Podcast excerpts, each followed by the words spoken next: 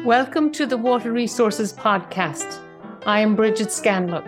In this podcast, we discuss water challenges with leading experts, including topics on extreme climate events, overexploitation, and potential solutions towards more sustainable management. Today, our guest in the Water Resources podcast is Günter Blöschl, who is a professor at the Vienna University of Technology in Austria and Günter is a very globally renowned hydrologist and has worked a lot on flooding issues. He has received numerous awards during his career and was elected to the US National Academy of Engineering in 2020 for international leadership in prediction and management of extreme hydrological events. Thank you so much, Günter, for joining me today. Thank you very much for the invitation. It's a pleasure to be with you. So, Günter, I think it would be nice to begin the conversation. We will cover a lot of things today in this podcast, but covering both the, the, causes of flooding at regional to global scales. And you have done a lot of work in Europe, but also globally. And then looking at with a deeper understanding of the causes of flooding, then we can develop better solutions, considering both nature based solutions and engineering solutions I like your work also on social hydrologic aspect. So looking forward to, to covering those different issues. But maybe we can just first start with recent flooding in Bologna in Italy in May this year, and also flooding in Germany in uh, summer of 2021 with almost 200 fatalities in, in Germany. Maybe you can describe a little bit about those floods and your understanding of them. Yeah, there have been a number of major floods in Europe in the last years. One of the outstanding ones is the, the flood in Germany two years ago, which more than 200 people killed, as you said. This event was very unexpected. It was not so much unexpected in hindsight, but at the time the event started, there were forecasts, but then for a number of reasons, the flood was not managed in an ideal way. And as a consequence, there were so many fatalities. Also, the event in Bologna was similar in that uh, even though there were fewer fatalities, it was unexpected because there was a very similar event only half a year before. There was a very similar event in September, October 2022 in Emilia Romagna. And now, only a month ago, an almost similar event a huge amount of damage. So events that appear to be quite unusual, but they seem to happen all the time. Right, right. And of course, we're no stranger to floods in, in, in the US either. And this year, atmospheric rivers in California resulted in widespread flooding in that region beginning in December 22 and then extending into January 23. And at first, it was because it ended a major drought that had lasted for a few years, it was welcomed.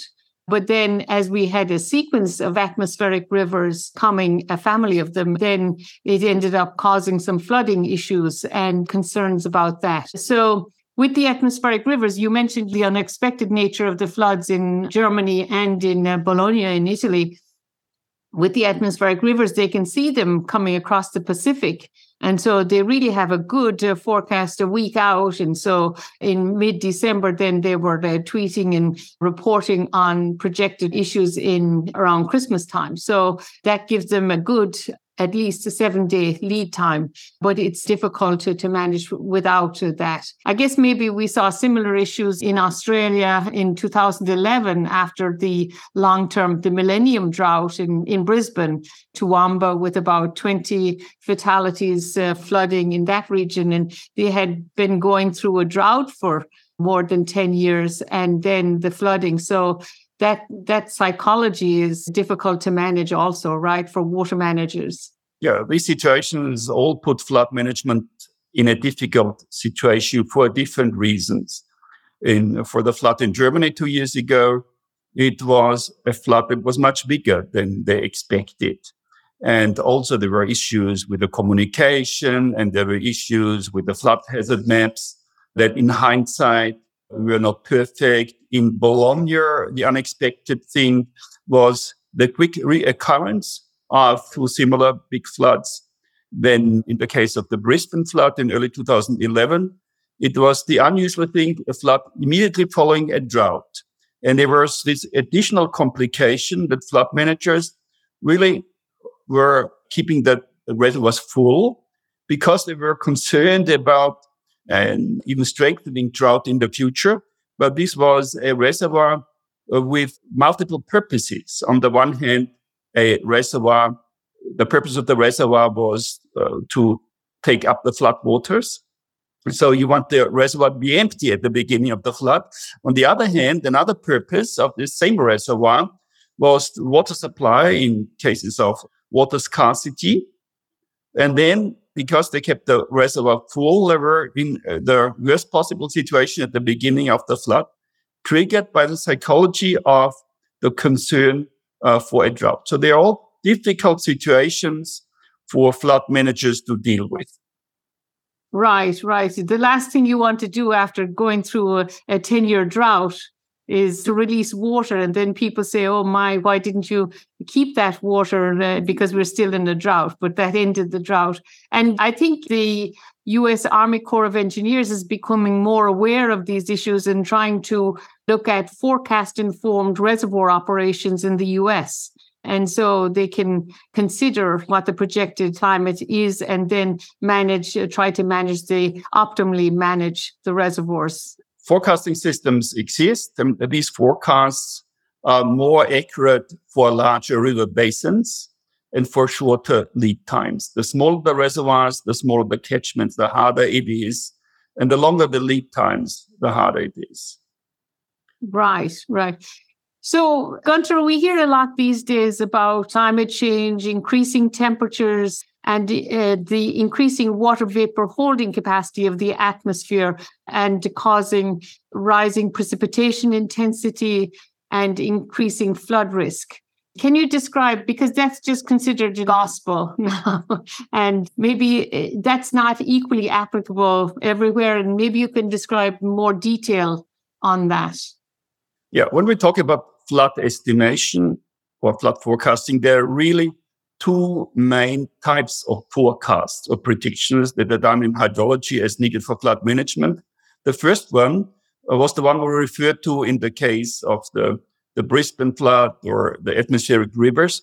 It is flood forecasts with a lead time of a couple of days or weeks, where we know for a particular time and date a probable flood discharge water level. This is one basic application of engineering hydrology as used in flood management. The other application is a little different. It's flood risk estimation or flood hazard estimation, where we are not interested in the exact time the flood occurs. We are only interested in the probability of a given flood discharge or a given flood water level. And this is not used for emergency management evacuation as the first type, but that's more used for planning, for design of infrastructure and for flood risk planning, for insurances. So these are the two main tasks in engineering hydrology regarding flood estimation. Now for the second type, the flood probability estimation, the concern is given climate change, the flood of a given probabilities will increase. And what are the possible reasons? And of course, rainfall is the main driver for extreme floods. And there, there is a physical law called Clausius-Clapeyron relationship, which states that as the atmosphere warms up, the water holding capacity of the atmosphere increases. Precisely one degree of warming would translate into an extra water holding capacity of 7%. You could argue now the atmosphere is warmer than it was 30 years ago on average of the northern hemisphere. Now the air temperature is uh, 1.5 degrees higher than it was 40 years ago. And so you could say higher water holding capacity and therefore the potential for large rainstorms should be increased by 7%, 10%, and even more. Now, this is true, but this is only one of the effects of a changed climate. It's the thermodynamic effect. But there's also another effect which has to do with change, with the changed atmospheric circulation. And the changed atmospheric circulation means the flow patterns, the storm tracks have changed because of differential heating. The North Pole region is heating more than the equator, and therefore the storm tracks are shifting, uh, perhaps moving more slowly. This is the more dynamic effect. Now, we know that both effects are relevant, but when we actually look at changes of floods on the basis of flood observations, discharge observations on the ground, we see that in many parts of the world, the floods do not increase. And why is that? Even though the temperature, they increase everywhere, the floods do not increase everywhere. And, and the reason for that is the atmosphere is not always saturated. So it is true the Clausius-Clapeyron applies, but it is not always relevant because the atmosphere is not always saturated. And also, this is only the rainfall side and floods are not equal to rainfall. The rainfall translates into runoff modulated by soil moisture, evaporation, snow, and, and uh, runoff routing, and lots of other processes. So the summary of these changes of the climate change is that yes, warmer temperatures translate into larger water holding capacity, but this is not always relevant, only in, in some regions of the world. So, some of your work, Günter, you talk about that we're the, Europe is currently in a flood-rich period, and you looked at these uh, periods over the past 500 years. That was a very interesting analysis, and considering when in the past we've had these flood-rich periods and how the current flood-rich periods compares with those. Yeah, we did an analysis on the basis of historic archival data on many places across Europe over the past 500 years. There are um, analyses of written records, so text records, where we get information about the magnitude of floods. And we analyzed that, published in Nature two years ago. And what we find, as you said, the last 10, 20 years were flood rich as compared to the context of the last 500 years. But this is not the only flood rich period in Europe. There were lots of other flood rich periods. The most prominent one was in the Little Ice Age around the 17th, 18th century. And it was a period where floods were even bigger and even longer and more widespread than they are now. And the interesting thing, which also relates to the question of Clausius Clapeyron, is that in the past, there was quite a clear correlation between the air temperature during a, a decade, a given period, and the propensity for flooding. The flood rich periods in the past in Europe were significantly cooler than the flood poor periods. So, which means, yes, Clausius-Clapeyron applies, but the other processes that come in, and in the past, the colder periods were the periods with, uh, with more rainstorms and with bigger flooding. The last 20 years an exception because they are much warmer than essentially all the periods in the past because of climate warming. And so the mechanisms have changed. We have a warmer climate and notwithstanding a trend that deviates from the past and more floods because other mechanisms kick in, such as changed storm tracks, which we can observe.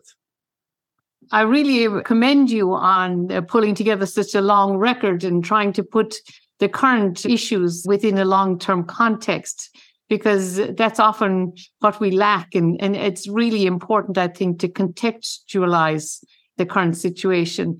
You have done some excellent work on looking at causes of flooding, and I really enjoyed your paper in HESS, where you examined three different hypotheses related to flood generation mechanisms, land use change, hydraulic structures, and climate change.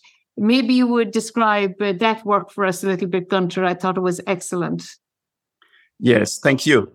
When we look at flood changes, that is how the probabilities of a given flood or a discharge of a given probability changes, there's not just climate change, there are also other factors. And the other two main factors for river floods is land use changed? It would be urbanization, for example, or more heavy agricultural machinery. or it could be deforestation. So these are the three main land use, land cover changes that would affect flooding and potentially increase the flooding. Now with these processes, that is to say that deforestation, for example, mainly affects the small floods. And the effects on the big floods, they are much smaller because the storage capacity through which vegetation mainly operates in attenuating floods is exhausted. When you plot the change in flooding against the flood magnitude, you will see for small floods, there's a big effect of afforestation, deforestation, and this effect essentially diminishes as the, the flood becomes uh, huge.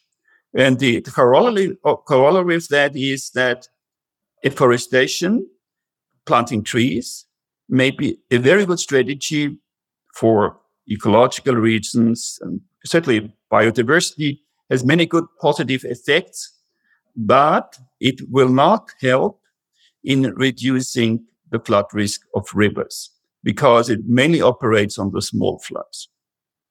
So this as far as land use change is concerned. And these effects, afforestation, but also urbanization and agricultural machineries, machineries, they are particularly relevant for the small catchments of a couple of hectares and square kilometers. As the, we go up in catchment scale, we can see from the data that the effects also diminish. For the small catchments, they are relevant. And this has to do with the way runoff is produced, whether the saturation starts from the top of the surface or is a, a result of the rising the table. So that's the, the first aspect of land use change. Then the second process that affects changing floods or changing flood, flood hazards are hydraulic structures, river regulation, river training.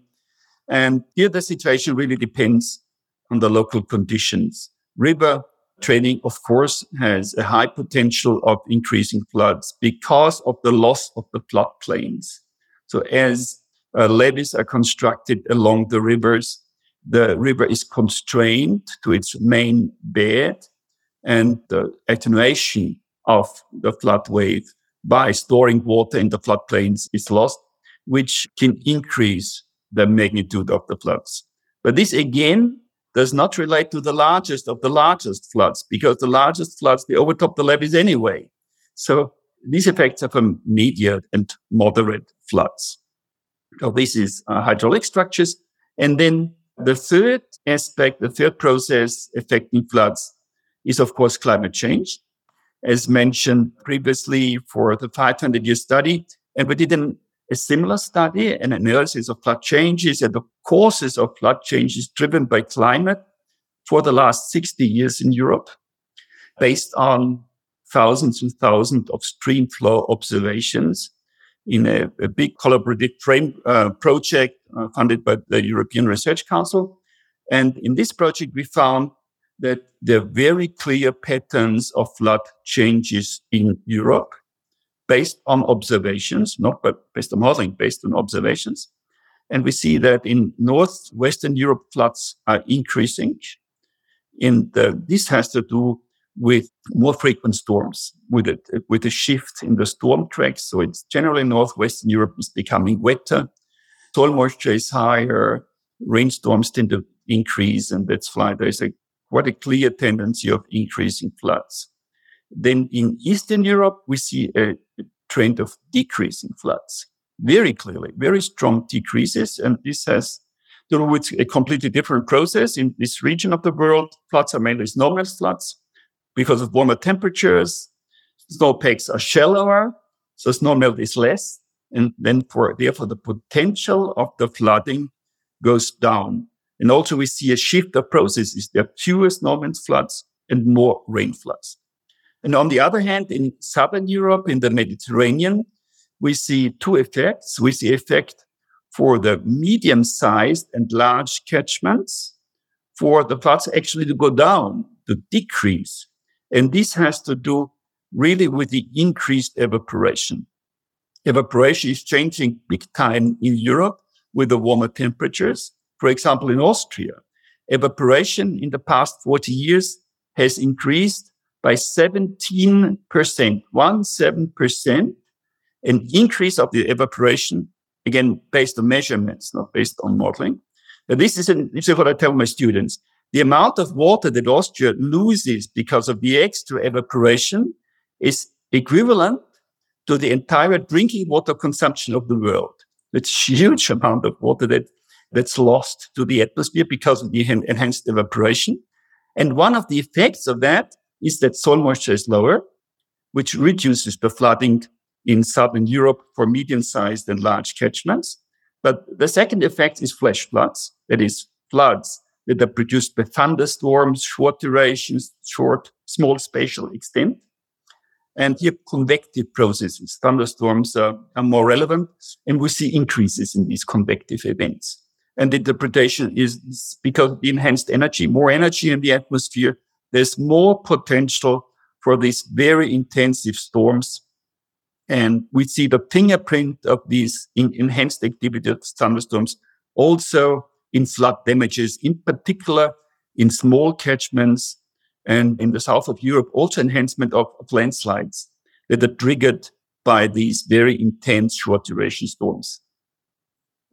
Well, I mean, it's really important to understand these processes and the flood generation mechanisms. But oftentimes we simply just say heavy rainfall flooding, ergo flooding, but it's much more complicated than that.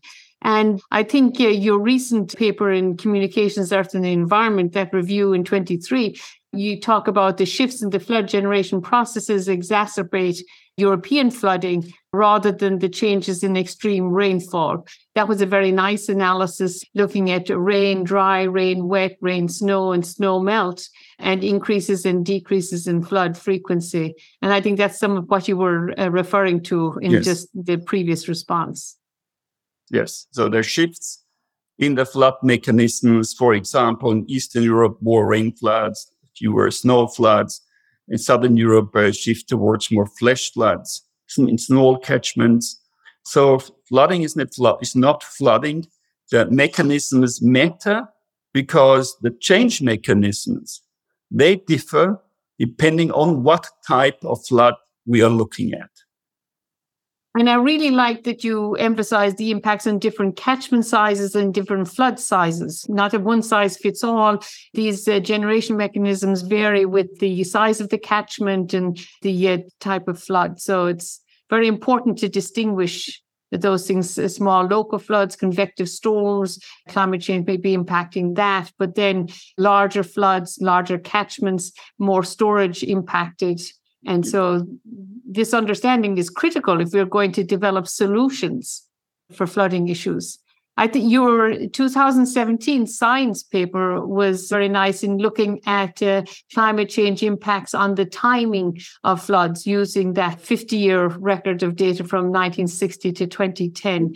Maybe you can describe that a little bit with the temperature increases and the changing in timing of flooding Yes, that the timing of flooding is an interesting concept. The idea is the following.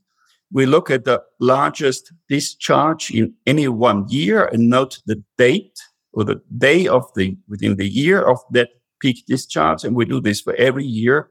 And then we calculate the average date over all of these years of the series of the flood occurrence. And what we see when we plot the map, a quite interesting map for Europe, for example, we see the regions where we have winter flooding, such as the, the British Islands or the Mediterranean.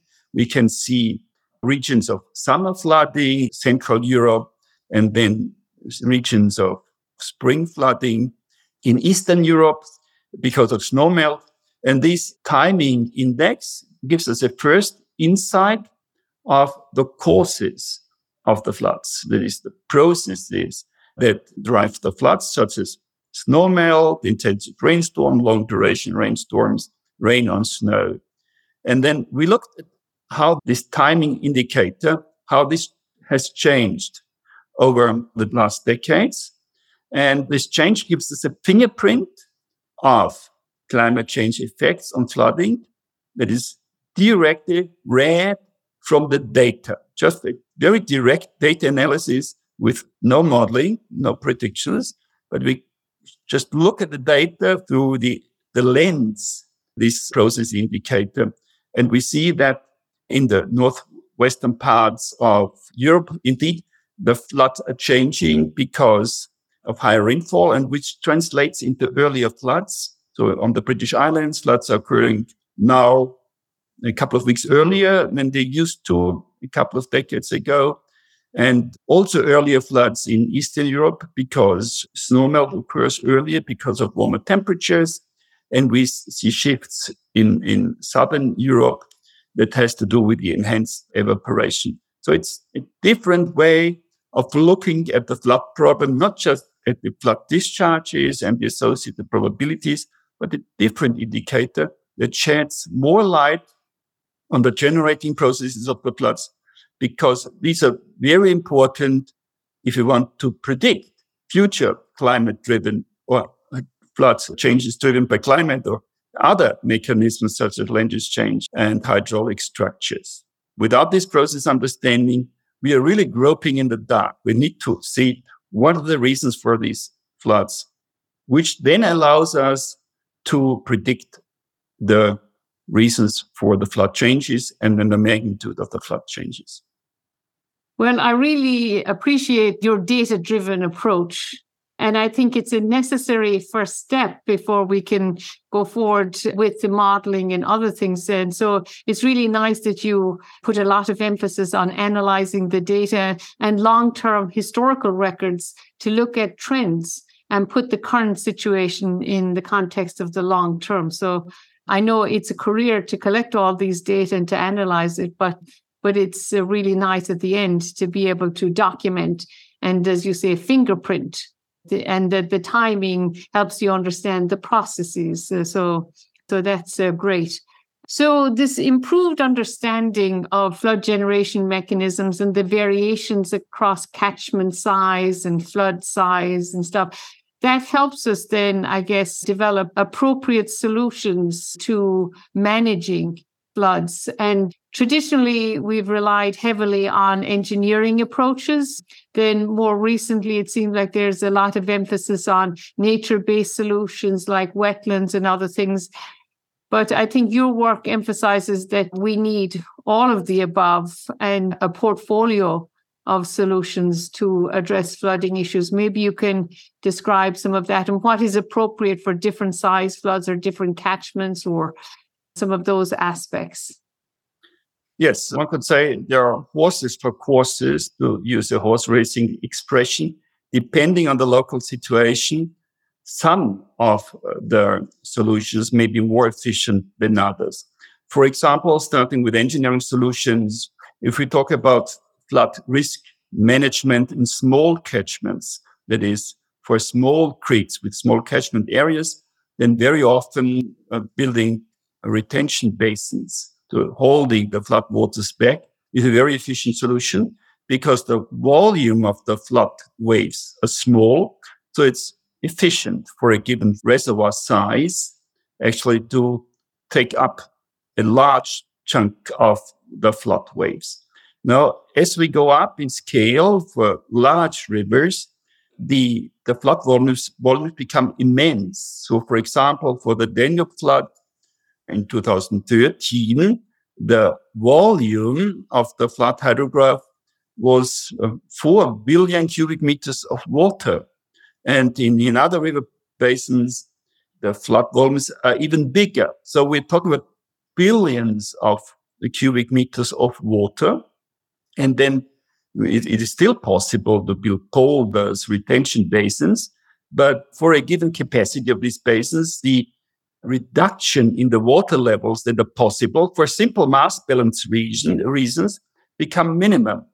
And then these structures become are no longer cost effective. So even for large catchments, building retention areas, it's, it's still a good thing. But we need to be aware that the the actual reductions that can be achieved become smaller and smaller. And this is the main reason that levees are built as an alternative because they do not depend on the this on the volume. The only their efficiency depends on the water level, but not how long the flood wave takes. While the retention basins have to do with the time scale of the flood hydrograph. The levees are not related. They are equally efficient for short and long floods. The only the efficiency only depends on the water level. So this is the basic difference between retention basins and levees. But then, of course, there's a multitude of, of, of other factors, both structural and non-structural solutions, insurances, evacuation, and flood warnings. There are also, as you mentioned, uh, green solutions. And these green solutions, they have become very popular in the last years, in particular in Europe, where we have now the policy of the Green Deal, where trillions of euro go into a greener economy and a carbon free economy in, in Europe. And green management solutions of floods are part of the overall Green Deal. So what could be a green solution, a green infrastructure for the case of flood management? There are a couple of them. Of course, one could be afforestation, so planting trees. But I have already said this is not an efficient measure for uh, reducing big floods. Alternatives, wetlands. So wetlands has, have the extra advantage that they're also very good for other reasons, for ecological reasons, for biodiversity. And there's no doubt about that. The problem with wetlands is the way this, the, or the amount of water they can store. The amount of water is usually very small. So the way of assessing the efficiency of these kinds of measures in the first instance is what's the volume of water that can be retained if it's a water retention measure relative to the volume of the flood wave. And then if we say, okay, if, if a Danube flood has a volume of 4 billion cubic meters of water, a wetland can retain 4 million cubic meters of water, then we see immediately this wetland has no effect whatsoever on the water level. And the problem is that in most instances, the water that can be retained by wetlands is so small that it has very little effect on big floods. So that's the problem with the wetlands. So again, can be very useful for other purposes, but for flood retention, they are usually not so useful that they may contribute to other solutions and they make a contribution, but rarely as a solution itself. Another possibility of green infrastructure would be micro ponds, that is small retention basins in the landscape where water can infiltrate. And again, these solutions, they can help, but then we need to look at the total volume that they can actually store of water. And there are also issues with sedimentation. They can, there's always siltation of these reservoirs. They can fill with sediments and then it may be expensive to maintain them. So yes, there are green infrastructure, but green infrastructure is certainly not the silver bullet for solving all the flood management problems. They can contribute, but other more traditional flood management measures, including infrastructure, engineering measures, structural measures, and financial measures or emergency measures, they still will play a very important role in the future. Right. So it's really important to, to consider the volumetrics, apparently. And sometimes we lose sight of that. You mentioned 4 billion cubic meters of water uh, flooding in the Danube. And so that's equivalent to four cubic kilometers. And for the American listeners, that's approximately 4 million acre feet to translate to units that they may be more familiar with. But that's a lot of water. And so trying to retain that then you mentioned retention ponds, and I presume you including reservoirs when you dams and reservoirs when you mentioned the retention ponds. That's another aspect that you are considering. And the micro ponds, I know when Australia was going through the millennium drought, and they had rainfall events and they were wondering why they weren't seeing the impact of those rainfall events in the reservoirs downstream. And some of them were saying well maybe it's all these small farm ponds or micro ponds that is are collecting. So during a drought that may not be the best thing to have. So it's very difficult to consider managing these various extremes. Yes. Yes. So for uh, for each of these measures, there are pros and cons. So as I said, for the microponds, sediments can be a big issue. Then in the drought case, the microponds have the disadvantage that the evaporation is huge relative to the water volume stored because they are shallow. So maybe fine to have tens of thousands of microponds, but then one thing to consider is what is the water loss because of the extra evaporation. Right, right. And I think more and more, we're not just dealing with floods, we're dealing with droughts and floods, as we mentioned earlier. So trying to manage these extremes for water management is, is a difficult issue, challenging, very challenging. We actually conducted a recent study in South America together with colleagues from Florianopolis, where we looked at the joint occurrence of flood changes and low flow changes. Because generally it is said, well, floods are increasing everywhere, droughts are increasing everywhere. While the reality is, as I said before, floods are increasing not everywhere. If we look at the global map of flood changes based on observations, we will see that in about two thirds of the catchments, so 60% of the catchments worldwide, floods are increasing. And in the rest, floods are decreasing. So they do not increase everywhere. There is a tendency for more catchments with increasing floods, but certainly not 100%. And the same applies with droughts. There's a tendency for more droughts to occur, but this is certainly not the case everywhere. Some parts of the world are wetting up and the number of droughts is decreasing. And South America is a study in case. In this analysis uh, I, mentioned, in South America, we looked at trends in floods, trends in low flows, and the a joint analysis of two things. And what we see about one third, 30%, 40% of South America, we have increasing floods and decreasing low flows, which means stronger droughts. But in, in other parts of South America, we see that both low flows and flood flows are increasing the catchments got just getting wetter. Everything is getting wetter. The water balance increases. In other parts, for example, on the East Coast, this is a of South America, which is a agriculturally heavily used area with lots of withdrawals of water actually for irrigation purposes. Both low flows are going down and floods are going down. So it is not necessarily the case that both floods go up, droughts goes up. There are also other cases and very relevant cases where this is not so.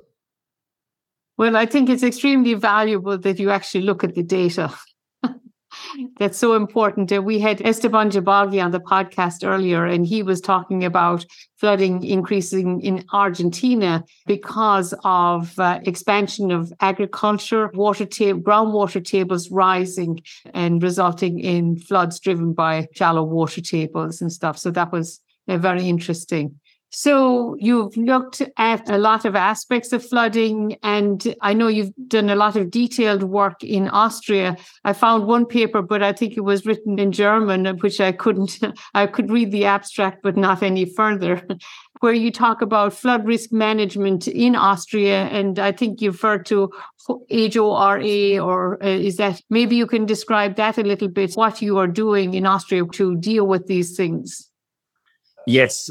Uh, this is the study you're referring to is a project I concluded a couple of months ago, actually, for the for the Austrian Ministry of Agriculture and Water Management. And in this project, we conducted a flood hazard mapping for the entire country.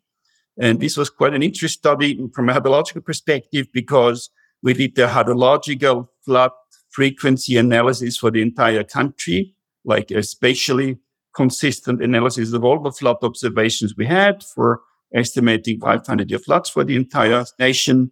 And that was used as an input into hydrodynamic modeling. You could say hyper resolution modeling for the entire country, where we, together with partners from industry, we applied hydrodynamic models, non-stationary hydrodynamic models with a spatial resolution of two meters for a country of almost 100,000 square kilometers. So you can imagine lots of cells, a time resolution of a couple of seconds.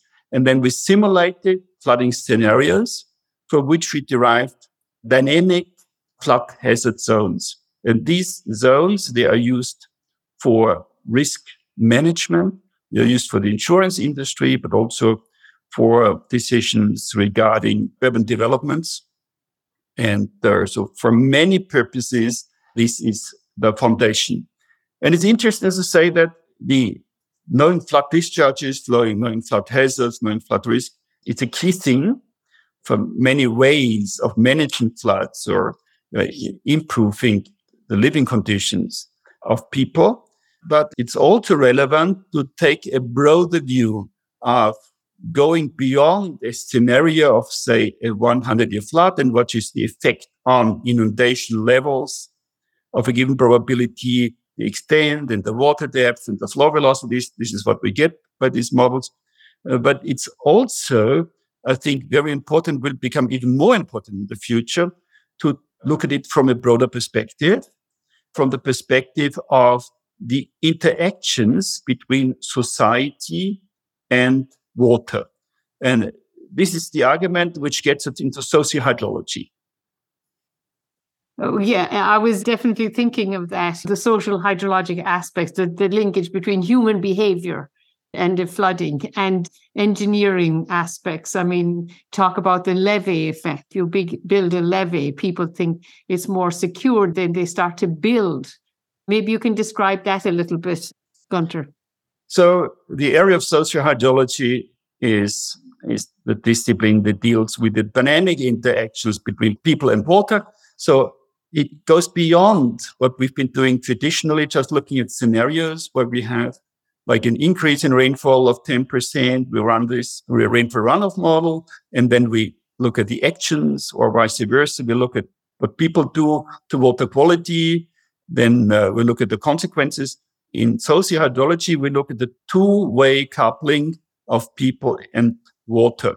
two-way coupling means that people affect the what the, the hydrological cycle. And then in the long term, the hydrological cycle motivates people to do something else or to, to change the situation again. So it, it's a coupling. You mentioned the levee effect, and that's quite interesting and not at all intuitive what's happening there. If levees are built along, uh, along a river to protect the floodplain, so a natural response of the local community is to move into this floodplain because the construction of the levees conveys to the population a sense of security. People feel secure. The value of the land goes up. The area is developed. And then the counter to effect is that even though the levee is built in order to reduce the flood risk, because the probability of an inundation goes down, the increased assets on the floodplain because of the development increases because the value goes down, maybe a smaller probability, but a much bigger value of assets that is at stake. And then as a consequence of the construction of the levees, the flood risk goes up. And this is an unintended consequence. This is a consequence usually engineers who do the design are not aware of. And I believe strongly that we need to shift our thinking to go beyond one individual engineering measure, but look at the longer term perspective and in interdisciplinary is interdisciplinary collaboration with sociologists lots of societies from different disciplines. Look at this coupling and potential consequences of the engineering measures on people, on the environment in the long term. And the levee effect is only one of many examples where we can see this coupling in water management, where the traditional scenario approach is no longer valid because the scenario approach does not look at the coupling. You need to look at the dynamic effects in floods, but the same applies for droughts effect, drought effects. We have very similar effects in the interaction between droughts and people for example, and in effect, uh, that's uh, known as the rebound effect, meaning that if you increase the efficiency of irrigation, you hope to save water because you need less water for growing a, an amount of crop. But then in reality, what's happening often is that the more efficient irrigation increases water consumption because it, this conveys a sense of availability of water. So farmers will use more land. And as a result, you, you thought you were saving water, but as, a, as an unintended consequence, actually, water consumption goes up. And then many of these feedbacks, I think we need to consider very carefully in the future for strategic development of long-term water development measures. Right. And I totally agree with you. And uh, we had an earlier person, Quentin Grafton in, in Australia, talking about the Murray Darling Basin Plan and a lot of emphasis, $7 billion on precision agriculture. And not only maybe they expanded uh, the irrigated area and the rebound effect, but they also didn't take into account that they were losing the inefficient recharge, recharge they were getting of the aquifers from inefficient surface water irrigation. And so it's uh, really important. And I think we are recognizing more we need to work more with social scientists. These are not just technical problems, physical data requirements. We need to understand human behavior and uh, the impacts of different aspects in the hydrologic cycle. So I really appreciate the work that you and your colleagues have been doing in social hydrology and uh, bring highlighting those interconnections. So, with all of your work on flooding aspects and trying to understand the causes and optimal solutions and uh, providing deep insights and the data driven approach and the long term records, it's really fantastic. How do you see the future? Are you do you think positively about the future that we will be able to adapt and manage these things and learn from these experiences and improve the situation? Or what are your thoughts? This question is not a technical question, it's more a philosophical question. And personally, I'm very positive. So I think positive about the future. To use this simple example, the glass is half full, not half empty, the way I look at it. And of course, the future will not be easy, but also the past has not been easy for humankind. But uh, in the past, people have managed to come to grips with the new challenges. And each century has had, has had heaps of new challenges, social challenges, technical challenges, environmental challenges, political challenges. And I'm confident that humankind will also very much be able to come to grips with the future challenges, economic, environmental, but also very much social and one of them is, for example, equity. We have not talked so much about equity in flood management, but this is, to my mind, a very important issue because there's a tendency, like a systemic tendency for the weaker parts of society to lose out. And I think we really need to have this on the radar that equity is a very important goal to achieve. Also, in, in water management, in flood management, in drought management. And there are many examples where this goal of equity is achieved to a larger or to a lesser degree. So equity, I think this should be high on the priority list if we think about future water management policies. Right. And I think the US is grappling with that right now. And they overlay social vulnerability on flood mapping and flood exposure and stuff. And they have a $50 billion infrastructure funding for water. And so some of that will go to try to address uh, some of those aspects. Well, I really appreciate your time today, Günter, and thoroughly enjoyed reading your papers and trying to understand. There was so much to absorb, and I think you have synthesized some of the key aspects very well today. So, thank you so much for your time, and looking forward to talking to you again in the future. Thank you, Bridget, for the interview. Thank you so much. Bye bye.